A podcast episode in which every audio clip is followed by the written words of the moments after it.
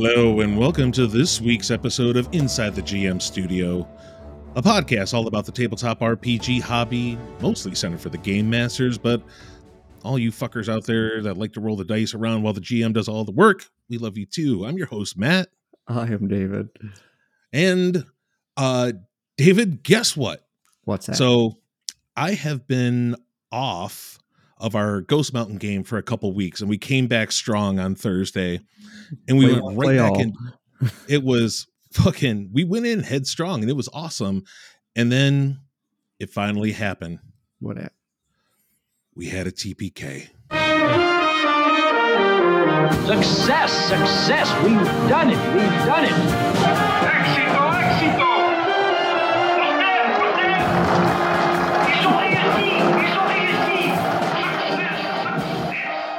It's the first TPK I've had in a very long time. I'm really proud of you. Really, very. Oh proud of you. man. Uh, hold on. Let me get my whiskey here. Word. So, and uh, the players, they were when it happened, they were like, "Whoa, we fucked up," uh, because they knew what they were going into. I had an NPC that was telling them, like, "Hey, we're going. There's this outlaw gang that is said to be out there, uh, and there's this thing. So there's uh, the, it's kind of like a race. It's called a morto, where you're undead, pretty much." Mhm. and I told him it was a Morto gang. They only really care about Mortos, and we had a Morto in the group. So he was like, maybe you'd be able to talk him down. And when they showed up, there was six of them against the three of them. And in ICRPG, a lot of damage can be dealt really quickly. Mm. And it started going down, and everybody was getting fucking nailed. And even in, in the middle of the fight, I had some of the players that were just like, maybe we should have tried to talk him down about this. And he was like, fuck that. We can do this. We can make this happen. Uh, and I was like, you guys did shoot first. They were trying to talk to you about just trying to take your shit and you can move on ahead. But then you had to pull out a gun and fire. And they were just like, yep, we fucked up. But I had to say, I haven't had an actual TPK in years, really. It's been about four years now since I've had a TPK. Wow, I've had like four in the last like two years. um, the response seems to be a good one, which you you always want the players to go, ah, we fucked up. Not, man, you're mean. Yeah, you, right. You mean GM? like it wasn't my fault. Like, yeah, I didn't. I just I let you die. I didn't make you die. But yeah, that's uh, it, it, isn't it impressive how much, as a general rule, players have kind of a button and like a little bit of a leash. Like, you want to cross our bridge, you're gonna have to pay a toll. And the, and the players are generally like, okay, look, I'm not above having to like pay a toll. Everybody else probably has to pay a toll. These guys are clearly assholes, but hey, what do I care? I have a lot of gold. And so you go like, okay, well, what's the toll? And they're like, well, how much you got on you? And you're like, well, that's not reasonable. The toll should be set, right? It should just be a set amount and it should be a reasonable amount. And then you go like, okay, like the players will not, and no player I've ever had will ever put up with the general boilerplate stance of what a bandit would be, which is like, okay, you have a lot of shit. Like, if you're like some peasant or whatever, I might take your cow and the 12 copper pieces you have and let you pass. But you have like, you know, hundreds of gold pieces and like horses and armor and shit. Like, I'll just take most of that because I'm. This isn't like a lawful like toll bridge or whatever. We just decided it was ours. And Mhm. so the players will just go like, no, you're not having all my shit, even though it's like, well, really, what's the harm? You just get more shit. You're an adventurer, right? What do you care? Like, it's gold. Like, just fuck it.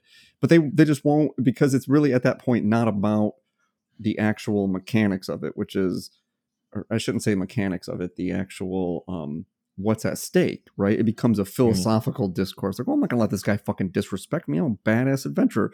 I'm not, I'm not gonna put up with this. I'll just fuck him up. It's like, well, but sometimes maybe uh, maybe you won't. maybe, Yeah. Maybe you're not gonna do that. Maybe they're gonna fuck you up and you're gonna die. Sometimes when you're outnumbered, shit doesn't go your way. Yeah. uh, action economy is a fucking bitch, isn't it? It's the reason that solo monsters in fifth edition kind of suck more than they used to. You ever notice that? Yeah. It's like yeah. if you have like, I mean, early levels, it's kind of fine. Um, but if you're not, you're just trying to put one tough monster at the party, and you don't design the encounter in a way like the Grick encounter that we had this week, which I guess we'll we'll talk about the Mhm. D and D game in a minute, but um, is a good example of there was just one monster and it wasn't super tough, but it was just the the party really couldn't get at it. Like they couldn't get at it and surround it. It was like maybe like one or two of you at a time, and it's well that's kind of on purpose because in just like an open ground battle with like this monster that's made to be like a moderate challenge for four PCs, for five PCs, it's like just especially people that know how to like maximize their action economy, it just fucking ends up being a big wet fart, and you're just not. It's like oh, you just, you got to have more than enough monsters. So Speaking of the D and D game, uh, one thing I wanted to bring up. So we went back to so the session before last was very RP story. Nice, well done. Uh, story RP heavy. Uh, getting a little bit more information than anything else. yeah, the Uh, one that I didn't think went so well. Yeah, yeah, Where Friday, uh, we had three encounters mm-hmm. I believe. Was it three? Grick, the weird bird Depends on what you- creatures. depends on what you're counting as an encounter. I mean, the crab guy was an encounter. It wasn't a combat encounter, but it wasn't. Like, I'm talking about combat encounters. Yeah. oh combo. Uh, oh, the ghost. Right, Grix or Grick uh, at the entrance on the causeway, then the Harpies on the way in, Oh, the harpies. I forgot about those. then the Ghost. I think it was it. It Uh-huh. was just three. Um, Well, and then the weird bird creatures at the end there. The oh, two the- bird creatures. The, Perytons, yeah. So yes, four, that's it. four combat. So four. Um, one thing that I saw come up that we, you know, we kind of get into every now and then, but it hasn't come up as much as it did on Friday, I think, because of uh space and mover move, moverability movability. Maneuverability. maneuverability. Thank you. There you go. uh there was a lot of like enclosed spaces and i think we played it out better than ever in the way that we got out of each other's way. I'm so used to other groups that i've had that just try to pile in wherever they can do fucking damage hmm uh and then they don't move anywhere else. Uh i think we did a pretty good job but how did you feel about maneuvering these small spaces with these uh with the enemies It made the encounters appropriately challenging because none Mhm. of them were particularly deadly encounters. Uh, and the last encounter in the Perytons on the roof was a pretty wide open, but there was just one funnel point. And Mike even alluded to it, like he was typically, as a barbarian, a dragonborn barbarian, kind of a striker tank hybrid. Um, he's typically at the front line, but even he was like, "Oh, I'm going to move out here a little bit more to give the rest of the party's member like space Yeah. to get out here." It was like, "Oh, that's thoughtful of him, right?" You can tell he's got a couple of years of gaming under his belt and is thinking about in those terms. That combat encounter was made to be a little more uh, although it was really wide open um, they were aerial combatants and so that like allowed the party to spread out but also you know they could just kind of dive bomb down on you. And i kind of fucked up there at the end. It was like he like one of them dove down and attacked and then i was like okay his turn is over. And i was like wait he, i didn't move him out of range. And cody was like oh he he fly up? And i was like i didn't say that he did. So he's on the ground there and everyone just fucking wailed the shit out of him killed it like really quick. Like okay well that was something. But uh yeah i was i was kind of relying on the more or less cramped conditions making the encounters need to be a little more deliberate as to like who was doing what and, and under Mhm. what circumstances i could tell that they weren't none of the combat encounters uh, probably to date in this campaign have really felt whoa shit, we better be careful. And the, and the, how I know that is you're the litmus test for this. If you really thought that the party was not going to be able to defeat the ghost, you wouldn't have been like bouncing around just trying No. to like play keep away. You'd have been like, all right, I'm keeping away. Yeah, I'm that's what I was this, doing. I'm putting this shit time. away. I'm gonna fucking get my daggers out. I'm gonna fuck this shit up because otherwise Yeah. we're gonna die. Um, so, and that's fine because we're not even to level four yet. I, I do want the stakes to kind of ramp up. I I don't think you should be until you get to like a, a, a some sort of culminus or terminus in the plot where things culminate. There shouldn't be a lot of encounters where the party feel like okay, we need to. uh, They should be challenging, but not.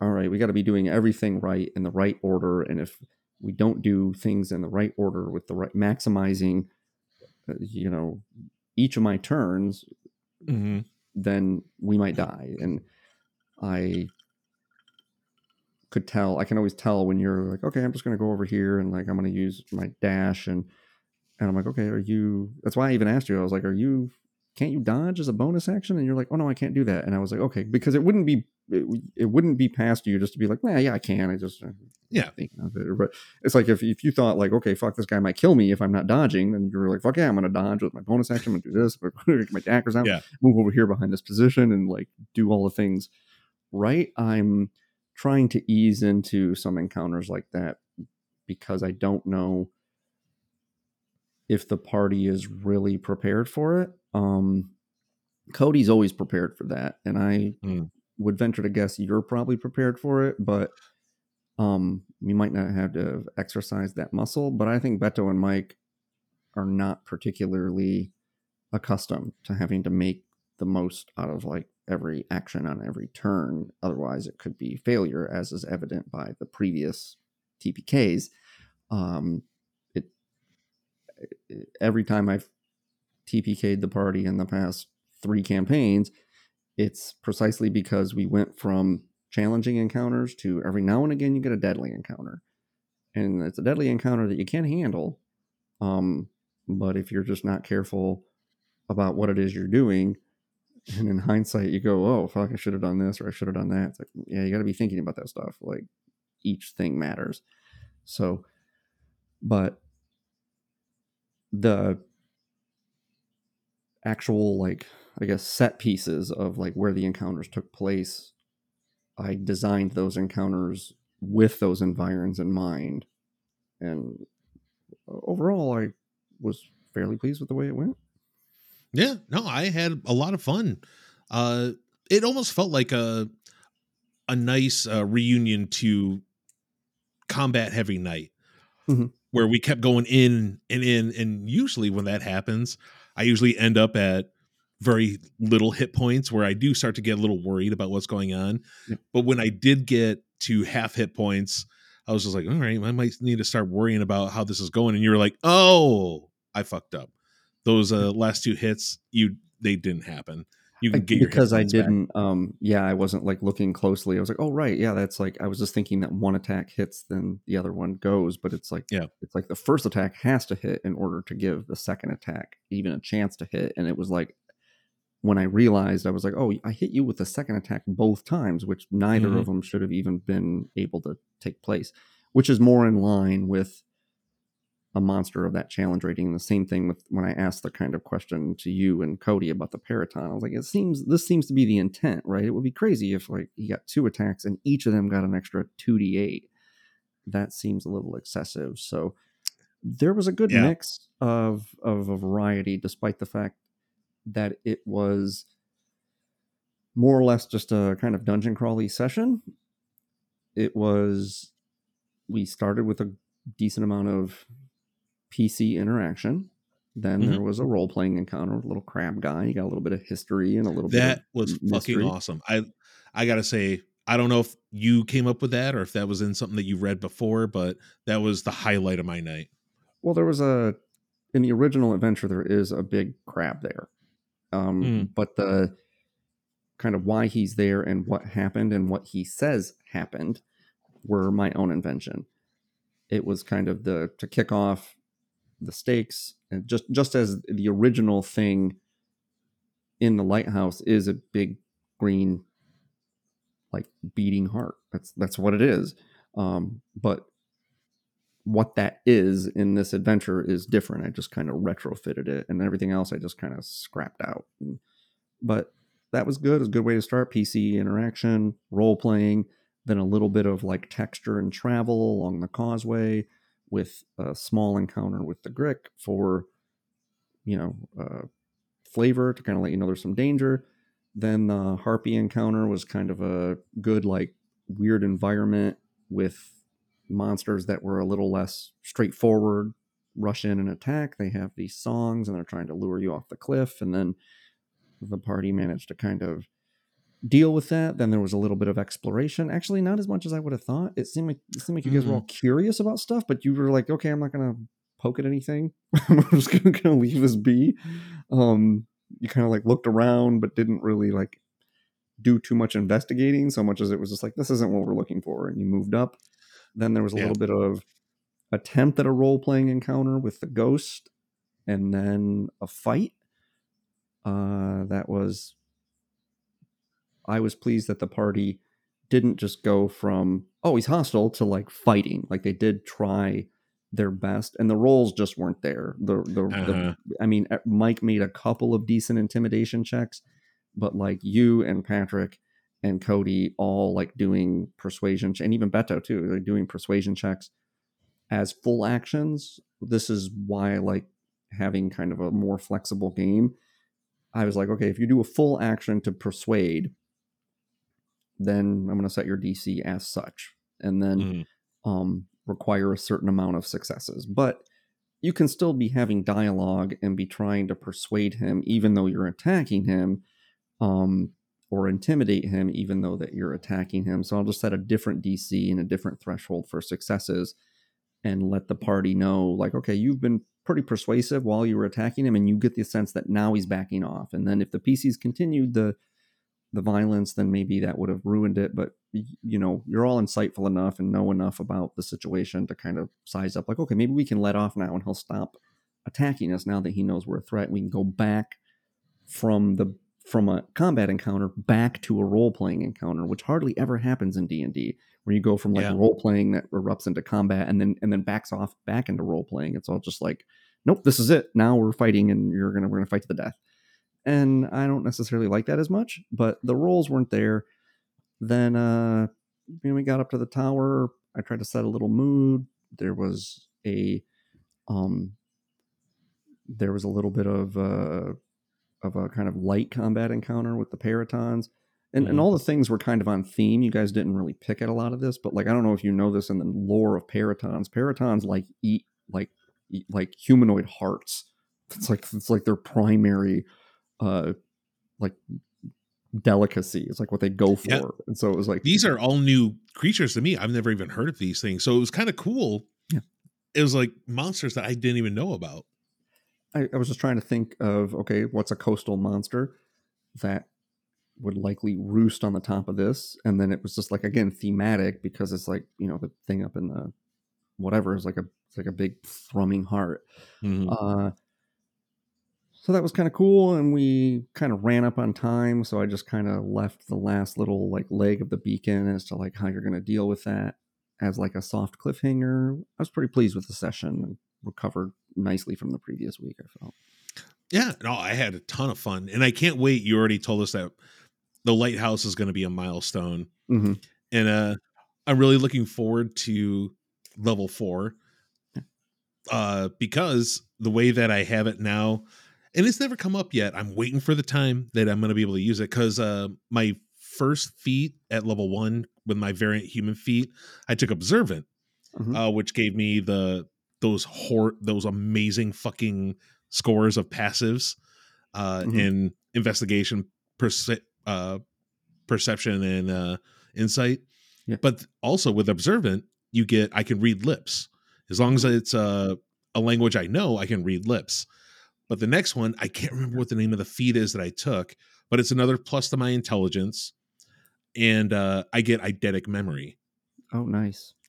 Yeah, which I think will will come in handy Oh, because both you and I we play with memory. We give rolls, sure. but I like to think that if I actually have a character with an eidetic memory, I might we might be able to play with that a little bit and have some fun. well it's just uh it not yeah you could not only have fun with it but it is pertinent right? So uh, keep in mind though eidetic memory is not necessarily as far as i understand isn't isn't auditory. So it's No. like just because like if someone tells you something you won't necessarily remember exactly what it is they said word for word. But if you read it and you have eidetic memory then you could just read like oh i'll just recite this entire like what is on page 84 of this manuscript the fourth Yeah. paragraph like what is the first sentence and you just go like the first sentence is this and you just like read it like so that's super helpful especially as an investigator who's probably going to be interacting with a lot of tomes and literature and letters and Mm. uh, all sorts of stuff like that. So, um, but you know, reading lips and and having you know like really flawless memory could um, be really beneficial to you. Especially, I I could see ways where you could back end some like even back into like a proficiency, for instance, because uh, certain things lend themselves to if you study them and you and you have you know, photographic memory, then you're just better at them naturally. This is, part of the reason Magnus Carlsen is such a good chess player because he has eidetic memory. He can Mhm. so it's like pretty much he can just pour chess stuff into his brain every possible board condition you could and he can just recall it perfectly this is like when bobby fischer played gary kasparov in 1968 like the fourth game of their third set he opened with this and it's like i know what that looks like and i know how fischer countered it it's like why couldn't a d&d player back end a dragonchess proficiency out of having that if you just studied a whole bunch of stuff Yeah. it seems like a pretty easy way to get proficiency in it. it. Not that dragonchess is ever like a real important part of the game, but um, yeah, I'm looking forward to the party hitting a couple more uh, milestones here, trying to get get into the the heart of the adventure. There's a lot of intrigue. I I seems to me that the players are intrigued and um Patrick is being a little nit or Cody is being a little nitpicky, really. Um, but it shows that he's respecting the stakes of what's happening. Is you know, Mhm. but he's he's being a little naysayers. Well, how, how do we know that this we're going to be able to find this stuff? It's like, and, but your response is perfect, which is right, man. We don't really know what the timeline is here. Yeah. we know that the last adventure kicked off some sort of like domino effect and we don't really know what the time frame on that is and until we do know what the time frame on it i think maybe we should just go full throttle in whatever direction we are inclined to think will lead us to some sort of information or knowledge and then maybe we can let off the gas a little bit once we know we have a like she's doing this toward this end and this is why and this is the time frame and all that um I love that like- we had that little interaction as well. As the new guy came in and was pretty much said just it was just like, hey, we should take some time and think about this. And the rest of us were like, you weren't there. We were there know, and man." we watched this shit happen.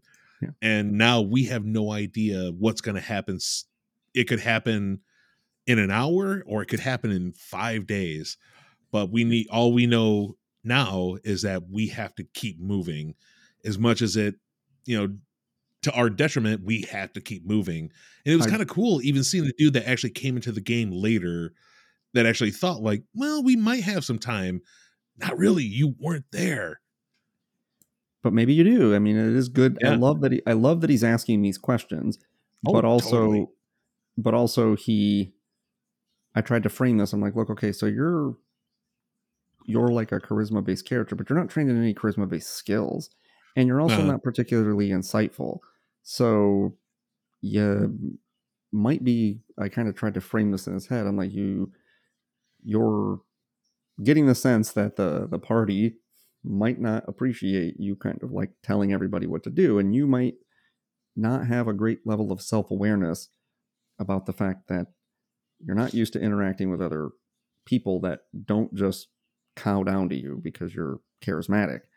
And but you're also more like a you're more like a bulldozer than you are like a you know steamroller or whatever. Like you just kind of run through things. And so you don't know how to smooth shit over. You don't know how to like uh, be tactful. You're just used to just kind of browbeating people. And they're not really too keen on that i'm really surprised that no one said dude we just walked like an hour and a half here. We had an hour time to travel and now you're bringing this up right when we get to Yeah. the edge of the lighthouse? Like why didn't you mention this before we left? Or while we were on the way here we could have been discussing this. It's like only now did it occur to you? He felt a fire under his ass because you were like okay let's go.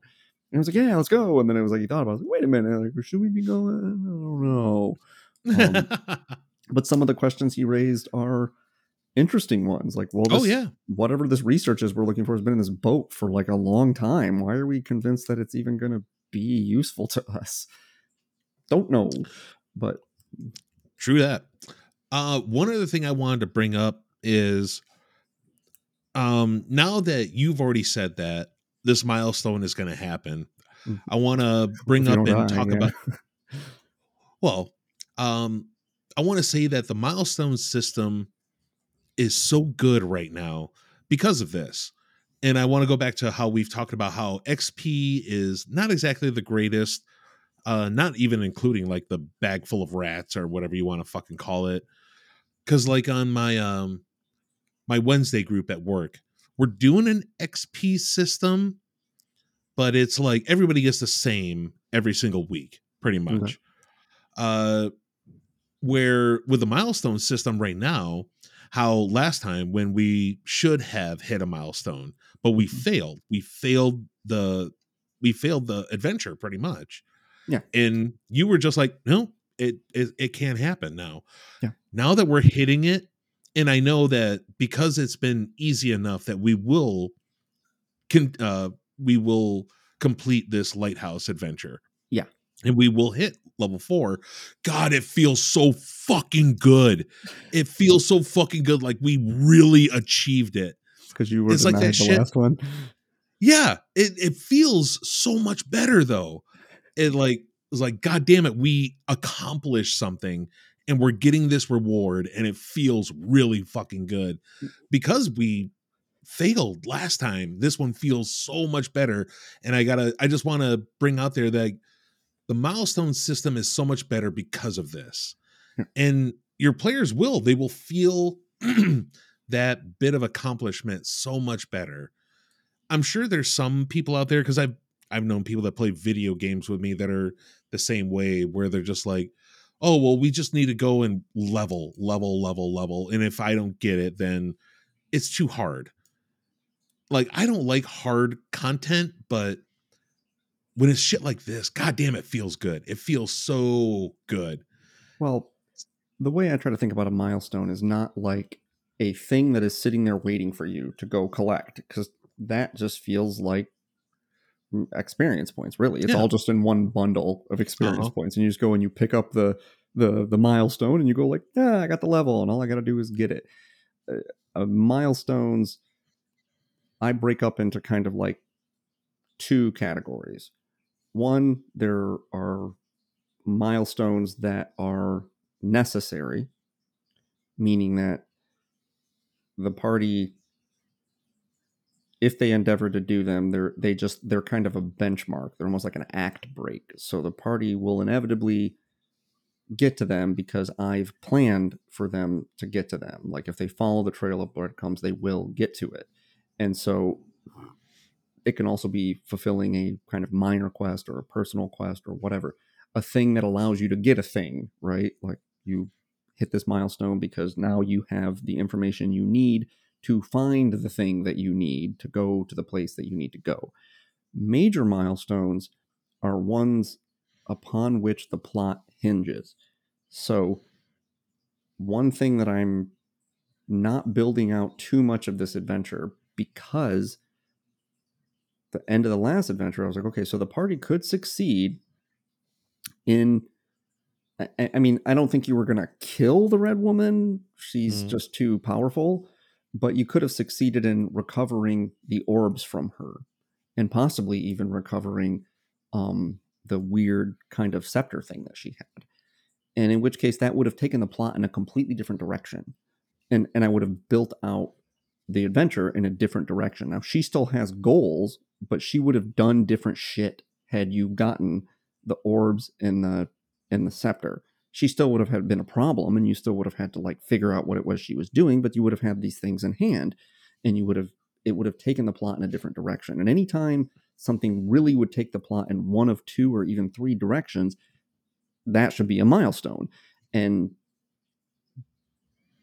if you there's one direction that is a path to success, then that's when you award the milestone. But in this case, it was like abject failure on the party's part. Yeah. So I see Oh, no yeah. reason why you should have gotten a milestone. And this one is probably more the lighthouse is more like a minor kind of milestone. Like it was here.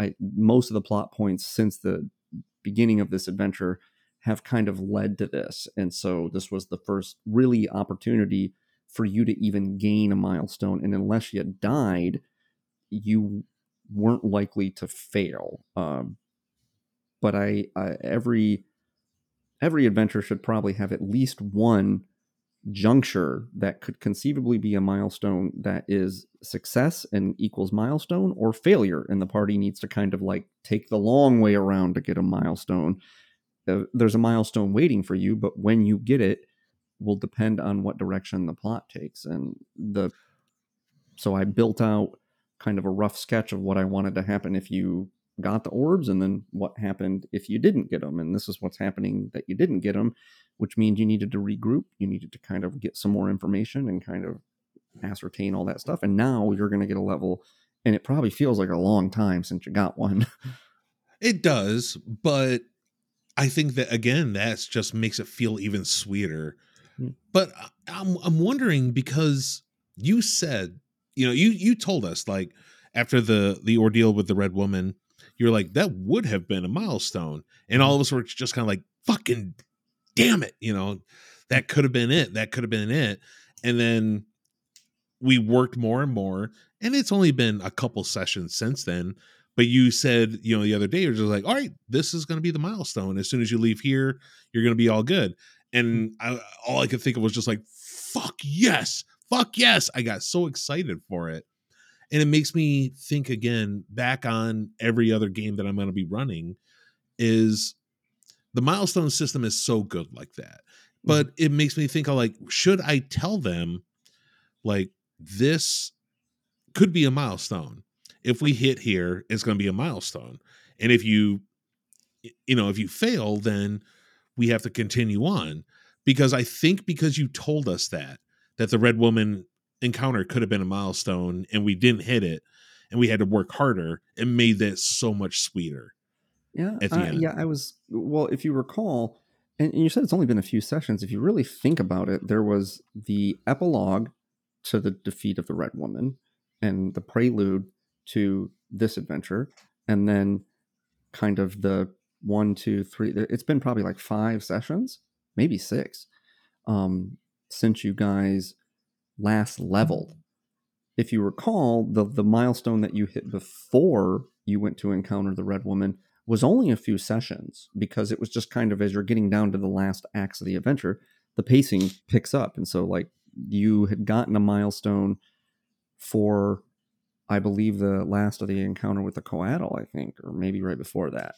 Oh Um, yeah And so it was only like three sessions between the time that you hit level three, because you hit level two after you did the Cragmaw hideout. And Mhm. then level three, I think, came five or six sessions after that. And then there was only maybe like three sessions between that and the time when you encountered the Red Woman. You could conceivably have could have hit level four, but instead of that, then there was like those two or three sessions, and then these like five sessions. It's been like since you leveled, it's been eight or nine sessions, and so that's when you're low level. When you're when you're level six or seven or eight, like that's about how long it should be taking. Probably about ten sessions. Um, but when you're going from three to four, it's like you expect to level every four sessions, five sessions, maybe. Mhm. Uh, so I don't. Yeah, I'm. I'm kind of a. I was on of two minds about whether to tell you that it would be, but I, I suspect that if you're doing your storytelling, right? That the players likely know what's going to be a milestone. And maybe they don't. Maybe that would actually be better where they would be like, oh, we're going to get a level. Like I wasn't even thinking about it. I was just kind of wrapped up in the story and getting the objectives and things. That's better, right? Where it's like they weren't even thinking in terms of like, when are we going to get a level? So much as like, we got to do this thing. We got to get it and like to push the story forward. But at the end of an adventure, when you're coming down to the end of a big bad, you don't think the party is already primed to just think, yeah, if we if we win, we're gonna we're gonna get the get the milestone. I, would suspect they would be. Yeah, I don't know. Maybe maybe it's because you made it vocal that you Hmm. said, "Oh, that would have been a milestone." That maybe if you had said nothing, it might not have been such a big hit. But because you were just like, "Oh yeah, that would have been a milestone," but you know, we're it'll hit it'll hit real soon. the reason I told you was because the way because of how hard she is. I mean, she's kind of like, you know, she's a big tough bad guy.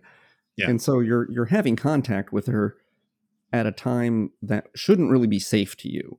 Um and if if she didn't have reasons for not killing you, then that's it would be like dropping an adult dragon on you at level 2 or 3. It's like, well, you're probably just to die.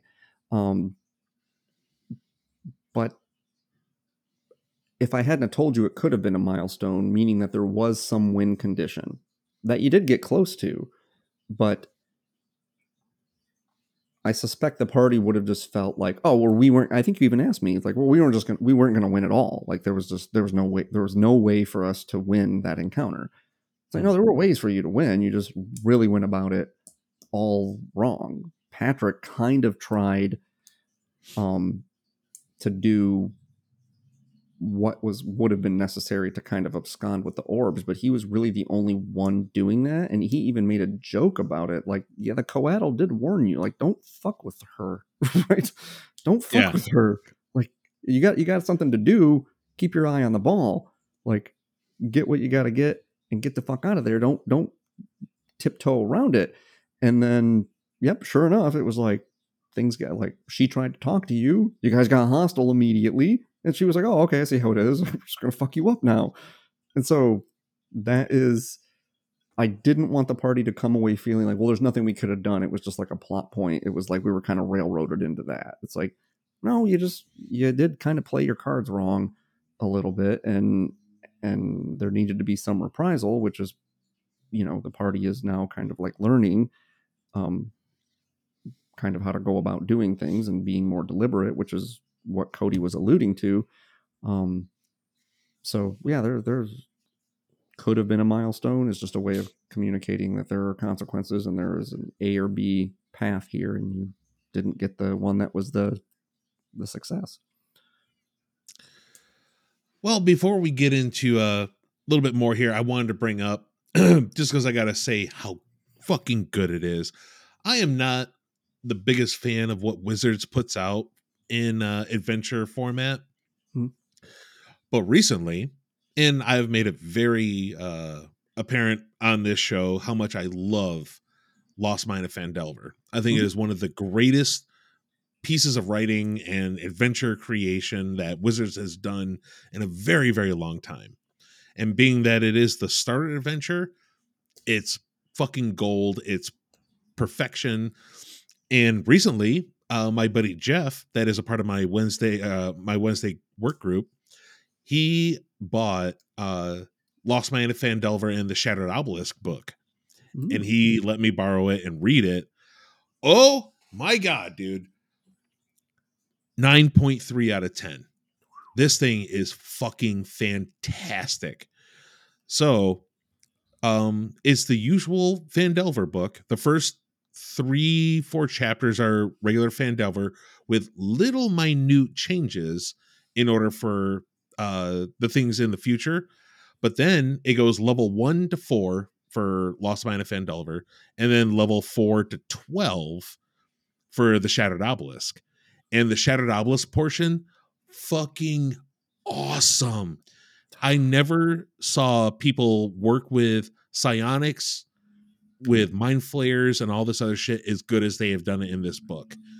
And I think I'm going to go ahead and, the first time in a very long time, that I'm going to give Wizards some of my money and I'm going to buy this book and I'm going to share it with you, Dave, because I think you would really enjoy this as well. and you're gonna because it's- run it when you come out here to visit. I probably will because it is that good. It's actually Nice. very good. Uh, I just want to put it out there for anybody listening. If you are hesitant, do not hesitate. This is a great book.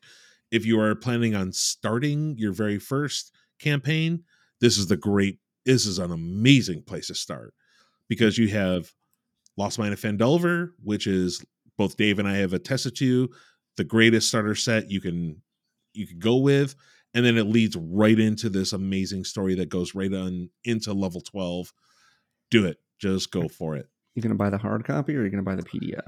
no i will i don't think i'm going to buy the hard copy i will buy the pdf See, I think it's bullshit. Like they should give you a fucking free PDF if you're gonna buy a hard copy. I hear you dude. I wish they would. Otherwise i would just go buy the hard copy. like jeff bought the the collector's edition uh hard copy the book and it is a beautiful book.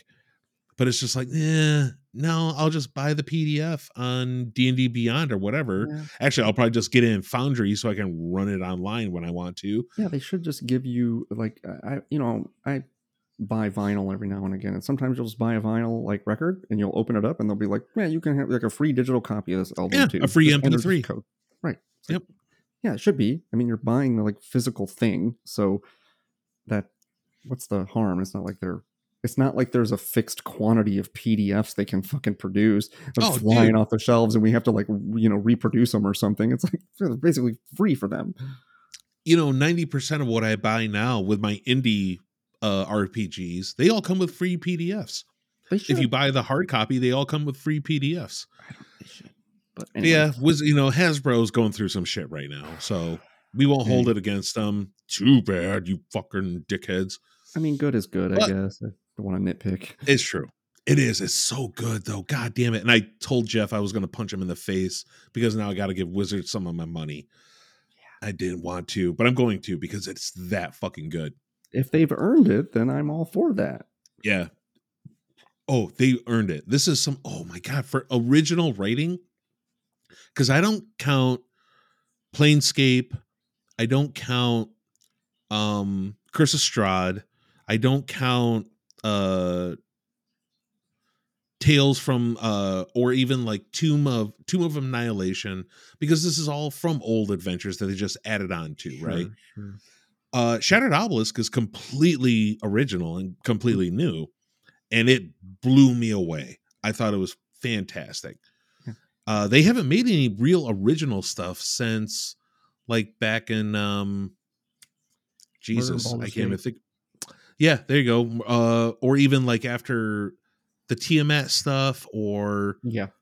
just a little bit after that like it's been yeah, right. years and years and years since they've done original stuff Yeah. So when I saw this, I was blown away. I was like, "This is fan fucking tastic," and I hope that whoever wrote this, they keep them on for a while because it's really good.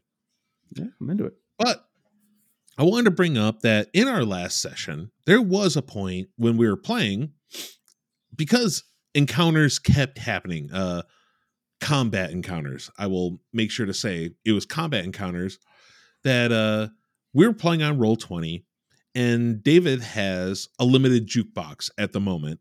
Yeah. He might add more later, probably after our last session. He might, but there was a time where he was just like, "This music doesn't sound right. It's not mm. the feel that I want. This is I. We want something like this." And we all feel this way in different sessions that the atmosphere needs to be correct. And it might not always be music, but I wanted to bring up how to make atmosphere feel good at the table. This could be analog, it could be digital. There's many different ways to do so. David actually did amazing job back in the day when it came to atmosphere. I think it was we were still playing D&D second edition or it was just a D&D back then when we started playing music, but it wasn't until we started playing Vampire that you started really boosting the atmosphere. And uh I wanted to talk about back then cuz I didn't even think of this. Music I was just like, "Fuck yeah, here we go. We got a soundtrack going on." you know, get some Ozzy Osbourne going on. We got this shit. But as soon as we started playing Vampire, you started doing a little bit more instrumental, industrial. The lighting needed to be correct. And I wanted to know what was your thoughts back then when we started doing that? Well, VTM is a much more atmospheric game than Dungeons and Dragons. Uh, mostly because it's not as action oriented. So, mood and texture count for a lot uh, in the same way that having well developed characters is much more important in VTM. So, the one thing that that game does is it sharpens these skills for other games like D&D or something that might not be as it might not be as important to set the mood, but mood is something that often gets ignored uh, at a table. You already touched on a few different kind of obvious ways that you can alter the mood. So I'm a fan. Like if you're not playing music at your game, you probably should be playing music at your game. I think that would much would be obvious. Mm-hmm. So let's take it a, a step further. You want to try to have music that fits a variety of different circumstances so that the players can feel immersed. This is the thing in VTM where you're having largely role playing encounters and in a variety of different scenes. I mean, it's it's set up more like a film VTM is. So you have different scenes and so you think in terms of somebody who's like a playwright almost okay where what is the plot point i want to have happen what is the general mood and tenor of that which characters have a stake in this scene and then you go where should the scene take place that's most appropriate to its mood.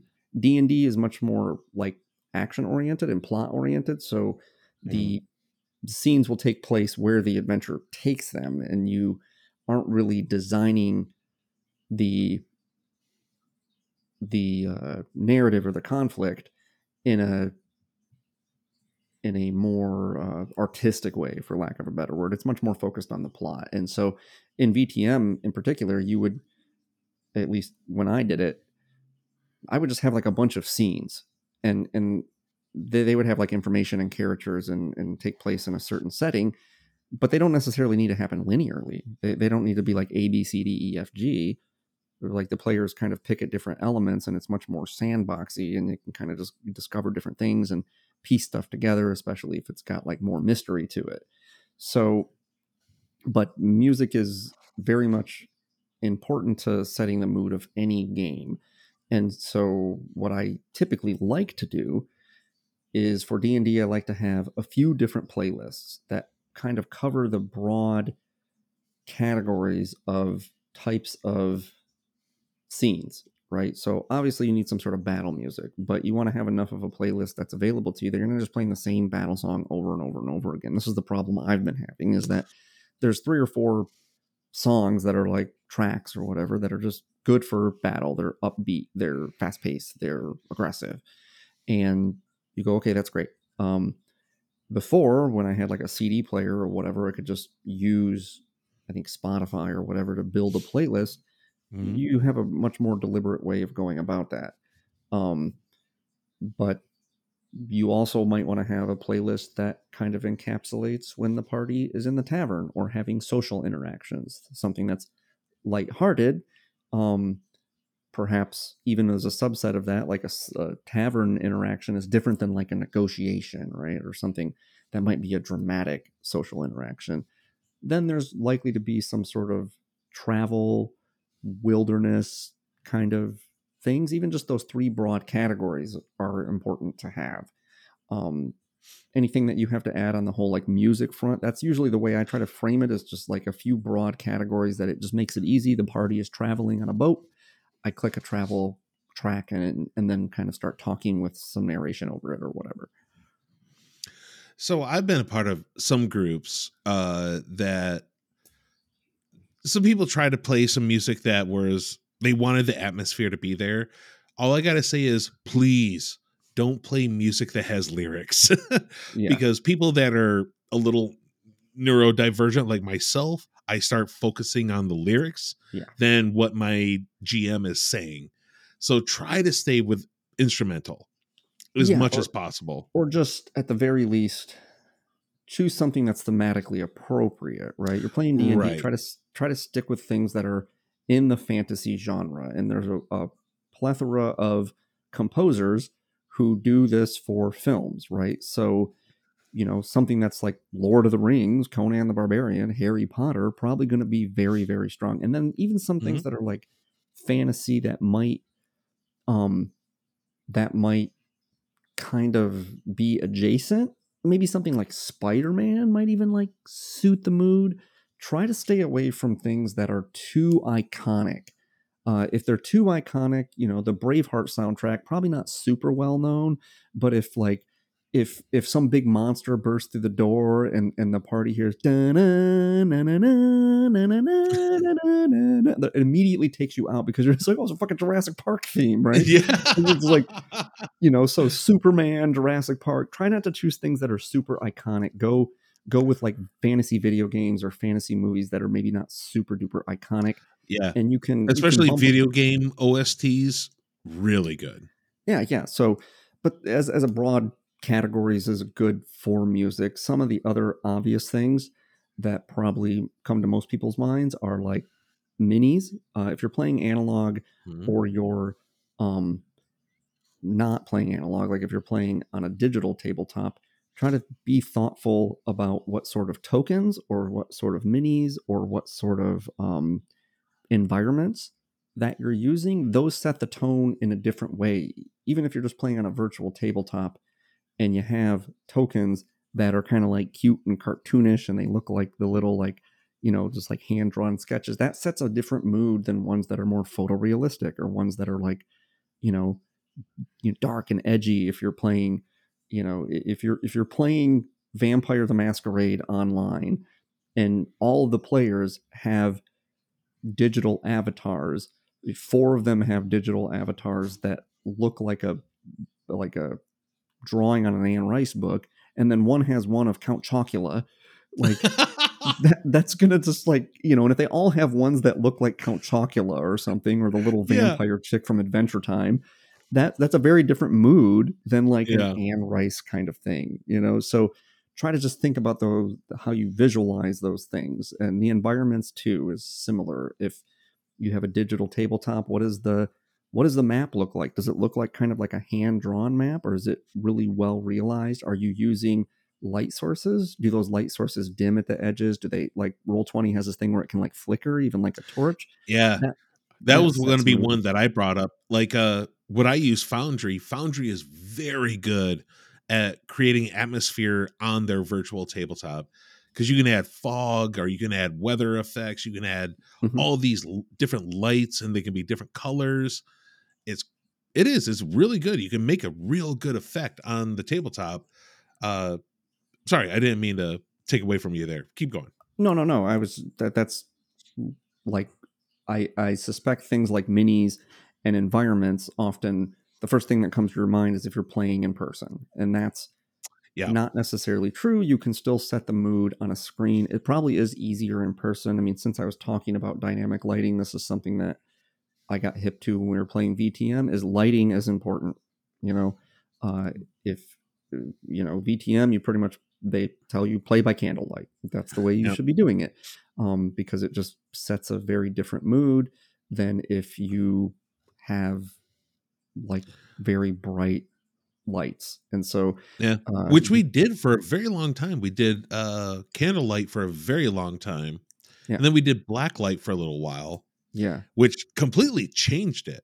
Changed the atmosphere quite a bit actually. yeah it made it feel more uh kind of like nightclubby or something It did. Oh. And I think we went back to candlelight afterwards. yeah yeah and so um but as a general rule if you're playing in you know in person and you're trying to set the atmosphere just it, it helps to have a designated place that doesn't have distractions that doesn't have pets that is set up in a way that just kind of is comfortable um on a similar front too, uh, perhaps another one that was fairly obvious is uh, making use of handouts, especially Oh, in person. yeah. Um, Mhm. If if a player can like interact with something like that's tactile, and it, Mhm. it feels more important to the plot. If it's a letter, if it's a uh, whatever, and failing that, try to make on a digital tabletop make liberal use of trying to cement in the players' minds like a handout of like what a monster looks like or what a you know an item looks like or what a uh, like a, a landscape looks like this is often missed Uh, you can import images into roll 20 into foundry and show show them to the players when you describe some sort of like vista point or you describe some sort of landscape or some sort of gates or castles. This all helps build the texture of the world and their different tones for different things. If you have an aesthetic in mind try to make sure that you're evoking the same aesthetic in your minds of your PCs as you intend to. And so do you have any other obvious ones before I move on to my few less obvious ones Well, when you were talking about handouts, one thing I wanted to talk about is uh especially if you're doing like Call of Cthulhu is a big one because there's a lot of handouts with Call of Cthulhu. If you wanted to go above and beyond, let them know that this is newsprint and you can print stuff on newsprint or let them know that this is vellum. You know, whatever it's printed on, this is vellum and I, you know, you try to make it that whatever you give them, this is what it feels like. Mhm. And when you're talking about tactile, a lot of things come from actual feeling. Mhm. Uh, so that's another big one. That's the only thing that I want to bring up when you're talking about actual tactile things. Yeah. Is that the actual feel that you can bring to the table brings out a lot into the actual story itself. Yeah if you're sitting at a table with someone i, I used to do this you know draw a map draw a, like a, a dungeon map that the part that i want to give to the party as a handout and i'll draw it on graph paper and then i will copy it onto some sort of like thicker almost Mhm. cardstock that's maybe like a parchment or like off-white color and then i would like you know tear the edges of it and like crumple it up so that it like feels almost oh like yeah. Cloth and then you know maybe even burn it with like a like a cigarette or Yep. something around the I was just talking to our buddy Nate earlier, Big Nate. oh he's Uh, he used to do that too. Yeah. He would draw the shit out by hand, soak it in coffee, bake it, crumple it up so that it would get super soft, burn the edges. He wanted to make it feel as authentic as possible. yeah because you feel it puts you more in the mindset of a caricature right? And Yeah. so you don't want to inundate players with too many handouts and too many things that like distract like try to save it for the things that feel important. The party gets a treasure map. That is a cool thing and even in recent years the as much as i you know i'm on the jag about not like spending extra money for shit certain things are are iconic things in like a certain campaign setting so like wizards makes an actual Tarokka deck that you can buy and they Right. also make an actual deck of many things Many has a whole things, yeah. book. and it's like those things probably like if they're in your campaign you probably should have like a physical thing that is those things um I did it. just- I printed out the deck of many things and I made the cards. I remember, I remember, and they this was before they had the actual like deck and the book and everything that came Yeah. with like adventure ideas and you know cash grab to cash in on it.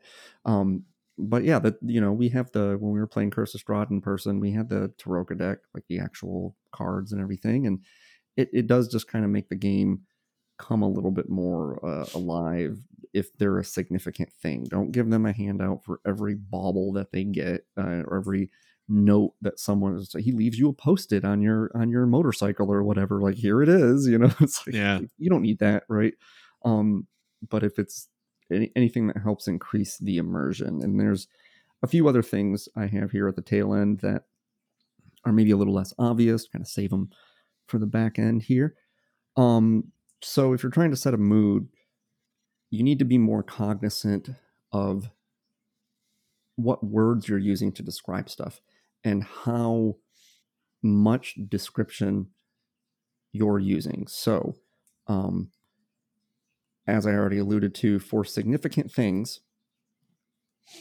try to use evocative language and describe them accordingly. If you have kind of a very travel oriented, travel forward in a foreign environments, kind of fantastic, whimsical world setting, then when the party comes across a new landscape or a new environment or a new thing, describe it in great detail in a way that is is fantastic or whimsical or gritty and dark depending on what your tone is. And and similarly if your campaign and you want to set a tone for an action sequence or you want to set a tone for a fight a chase try to be using language and cadence that goes along with that. So like the general tone of the party strolling into say a throne room to convince uh, a baron of something like happened. If you noticed, if you recall back, when that scene came upon you, I slowed down kind of what I was like the cadence of my speech, and I described things in a in a deliberate, detailed way because I wanted to to really orient you in space and give you this sense that you're in this grand hall and and and there in the uh, the encounter before you was kind of pregnant with anticipation and and and that set a certain mood and i the the players accordingly kind of assimilated into that mood. And when i'm having a fast-paced chase or a fight i use short fast staccato sentences that have strong verbs that are like you know very evocative of of something violent or something exciting and you can do this all up and down with differing tones if you want something to be comedic um, use funny language. You can even just, if you're not great with words and you're not great with coming up with descriptions on the fly, I think I've suggested this before, just come up with words that sound like they're on brand, so to speak. Um, certain words sound funny, and certain words Mhm. sound harsh, and certain words sound dark, right? Macabre is a dark word, right? It just sounds dark. And so just have a whole list of words and just, you know, make sure you know what they mean, obviously.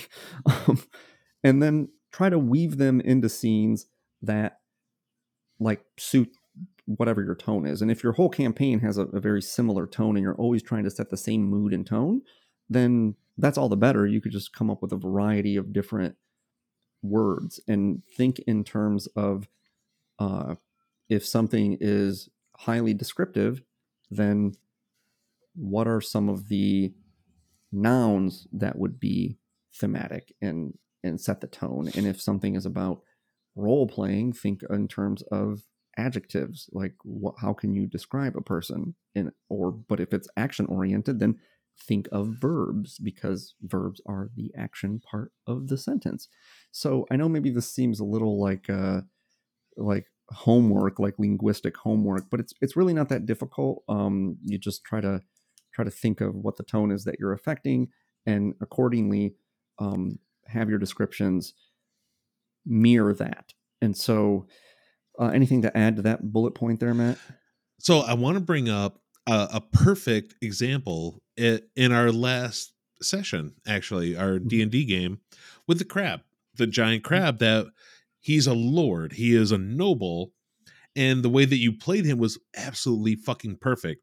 Because every time you talked about it, is like he wanted to, you know, you talked about how he made a motion like he wanted to shake my hand, but he said, uh, "But I'm unfortunately."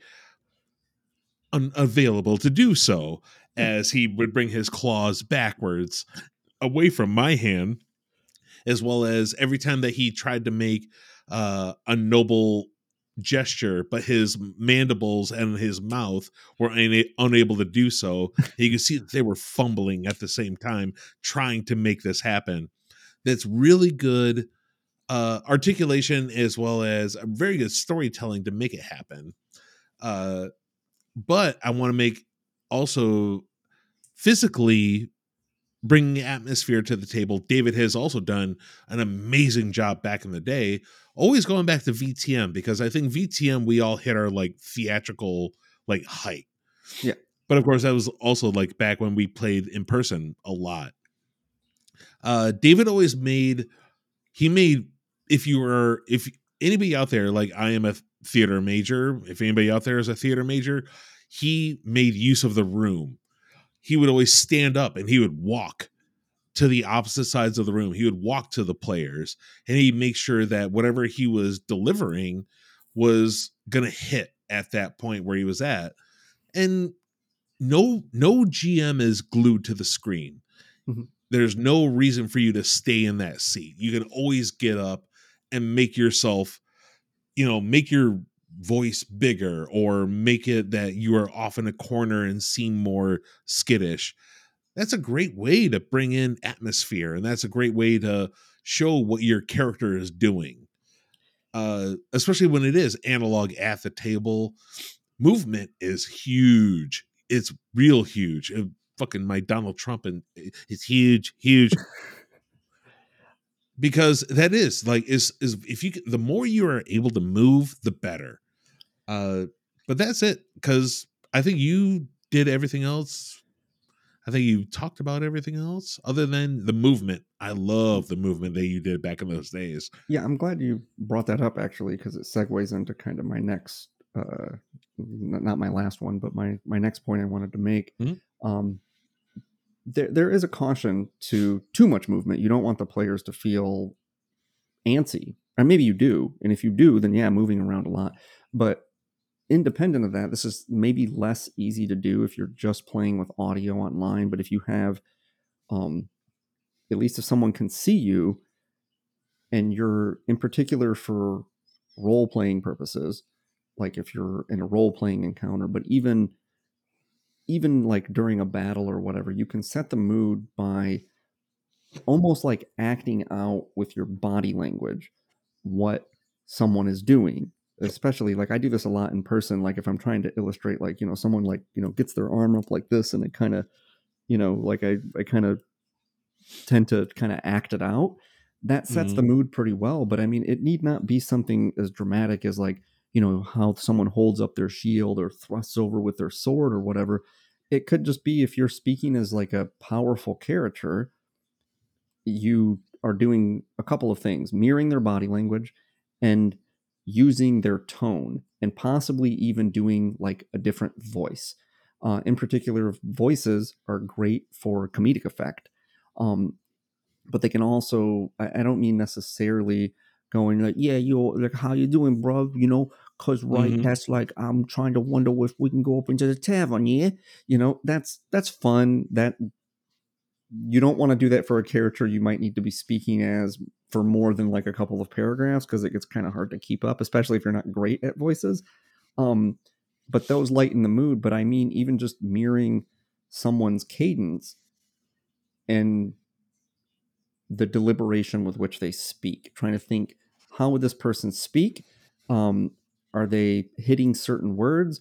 And when they do so what's their body language like? You know someone that's meek might actually like you know be kind of like shriveled onto themselves like this. I know the viewers can't see me but you know or you know someone that is that is powerful might speak slowly and deliberately and might move very little with just like their hands in front of their face and that whole mm-hmm. like pyramid of power kind of like Ooh, whatever. you know that brings up a great thing because my character that i'm playing in our d&d campaign he's a noble he's an intellectual he's a guy that thinks about his words before he says it.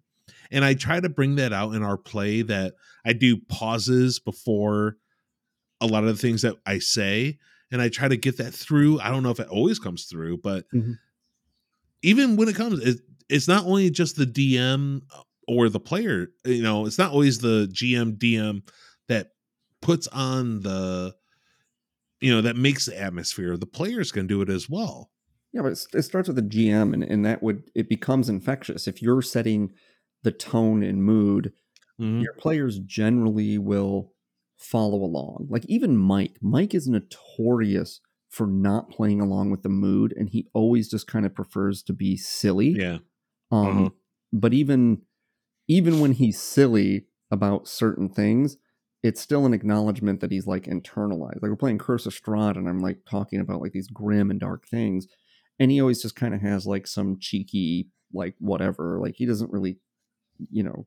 I, I think he thinks that the whole like getting into character and everything like is is just kind of stupid and silly, like whatever. But but he he does kind of gravitate toward like, well, what kind of character am I? And like, you know, uh, we had this interlude at the in the in the Curse of Strahd game where I was talking about, um, I think he had like some flash of some memory of back when he was a soldier and and you know he made some like kind of lighthearted comment about it, but I I, I could tell he was kind of like that was pretty cool, like, like it was pretty grim and dark, and uh, generally the players will follow along, and so if you're assuming the body language and cadence of voice, even if you're not doing a, a voice per se, you know, that you just try to speak as someone else and think, how would they speak differently than a regular person? Would they use different words? Would they, and that's all going to be like how you've populated the scene. And hopefully, the characters that populate a scene should be on brand as far as the mood goes. You if you want a serious and dark, um, brooding atmosphere, then you know don't throw like a court jester in there whose whole mo is to like be a buffoon. That is just really not on tone. And how are you going to communicate that with um, something that is is isn't like buffoonery? And Curse of does this well when you look at the things that are like supposed to be kind of lighthearted in the world like children's toys and they just make them really fucking macabre and like Mhm. and so it almost has like the opposite like it's on it's so on brand with the tone of the adventure but the, the tone of the thing itself a child's toy should be fun and and it should be um you know kind of playful and and jubilant and and they're not they're like these really maudlin dark things and communicates like these are things for children in this world. Like man this is like a this is a fucked up world man. Like kids this is what passes for fun for a child in this Mhm. world. And so those things uh add up and and it plays into my final way in which you can build mood um which is if you're coming up with some sort of homebrew or um, presumably even if it's a published thing at some point you're going to have to name things people places objects. And so it's a real missed opportunity to not name those people's places and objects things that that bolster a certain type of mood. Uh, again it's uh, just depending on what your your characters names are sets a certain tone again to my point with the the count chocula icon it's like Right. you know oh right oh, so i am uh quentin decane and you know it's like i am you know Cermak of the Vale, and it's like, yeah, yeah, I'm, I'm, I'm Conan, big dick energy of the fucking, uh, you know, Cimmeria. That's how I roll, right? It's like, okay, that's the GM should be naming things, whether they're volcanoes, whether they're cities, whether they're people or objects, in a way that is on brand. And and failing that, try to make them. I, I probably err too much on the side of just naming things really generic things, um, precisely because I don't necessarily want to set the tone with those things. But sometimes really straightforward, you know, generic sounding things actually serve your purpose better. It's like, what was the name of the monks that were, you know, studying the stars? I'm like, they're just called the Brotherhood of the Stars. Yeah. Like that's they're not uh creative types, you know. they're researchers. They just go like that's that's what we that's what we're called, you know. Um you know, but there's a big difference between uh you know something that just that sounds you know well what's the name of the town where it's it's it's Iggly Bottom you know Iggly Bottom is the name of the town versus like you know it's Dragonport it's like well that certainly sounds different and certain things communicate certain um you know Moria right so some, you know Mount Doom these things sound more ominous, ominous than the Shire right? Doesn't the Shire just sound like a nice place? I mean, you can't really put your finger on why it sounds nice, but it does. And so try to think in terms of what you're naming people, things, and places, and whether they serve the mood. If they're, you know, uh, actually leaf through um, the the wizard's adventure Strixhaven is a good meditation on this. The, Strixhaven is like deep, like the guys at WotC were just like, we need to get that Harry Potter demographic. Mm-hmm. We need to get the people that really love fucking Harry Potter to play D and D. And it's like there is, from what I can tell, no allusions to Harry Potter, and there's no Harry Potter stuff in there. But it feels like Harry Potter, and part of it is because the way in which the the way in which they describe things, to my earlier point, and the way in which they name things, not just in the concepts, but the naming conventions, they kind of mirror um, J.K. Rowling's world a lot, and they they clearly had a pretty deep understanding of like what was happening, like linguistically, and and also like when you visualize something, it just it feels like a Harry Potter world, and so they wanted to capture that dy- demographic. And as much as it's not my jam, I would venture to guess they've been pretty successful in that endeavor. Hell yeah. And uh, I want to end on a nice little example that David did a long, long time ago. We were playing Hackmaster when it first came out. And for anybody that knows Hackmaster out there, it came from a a, a comic comic strip, really, comic Yeah. book comic comic strip. It meant to be it was supposed to be comical, no matter what. Everything in the book meant to be comical. But we played it kind of straight as far as we could all the way through until we encountered a naga for those that don't know nagas are gigantic uh serpentine like creatures that usually don't really deal with shit very well when adventurers show up with weapons and want to destroy you they don't deal very well david had a naga that uh came into view that said I highly advise you all to leave. We're not going to leave. We're going to fuck the shit out of you. We are just going to draw our weapons and stick you with them as much as we can. This is ill advised. I highly advise. I highly advise you all to just leave now. Well, we think that our odds are very good. And then the Naga showed up as with his tail pushed a bowler hat forward and put a cigar in his mouth and said, I will take those odds. Let's put them on the table. And it made it so good, so fucking good. And it just shows you that a little bit of humor, a little bit of this, a little bit of that can make your fucking your adventures so good. Uh and we want to know what you think. Uh what is some of the uh what's some of the shit that you use to bring atmosphere to your table. Let us know at inside the GM studio at gmail.com. Write in, let us know, or come in and check us out on our Twitch stream, uh, twitch.tv slash inside the GM studio at 9 o'clock Sunday, 9 p.m. Eastern. But for this week, I've been your host, Matt. And I am David. Oh, fuck. Good night.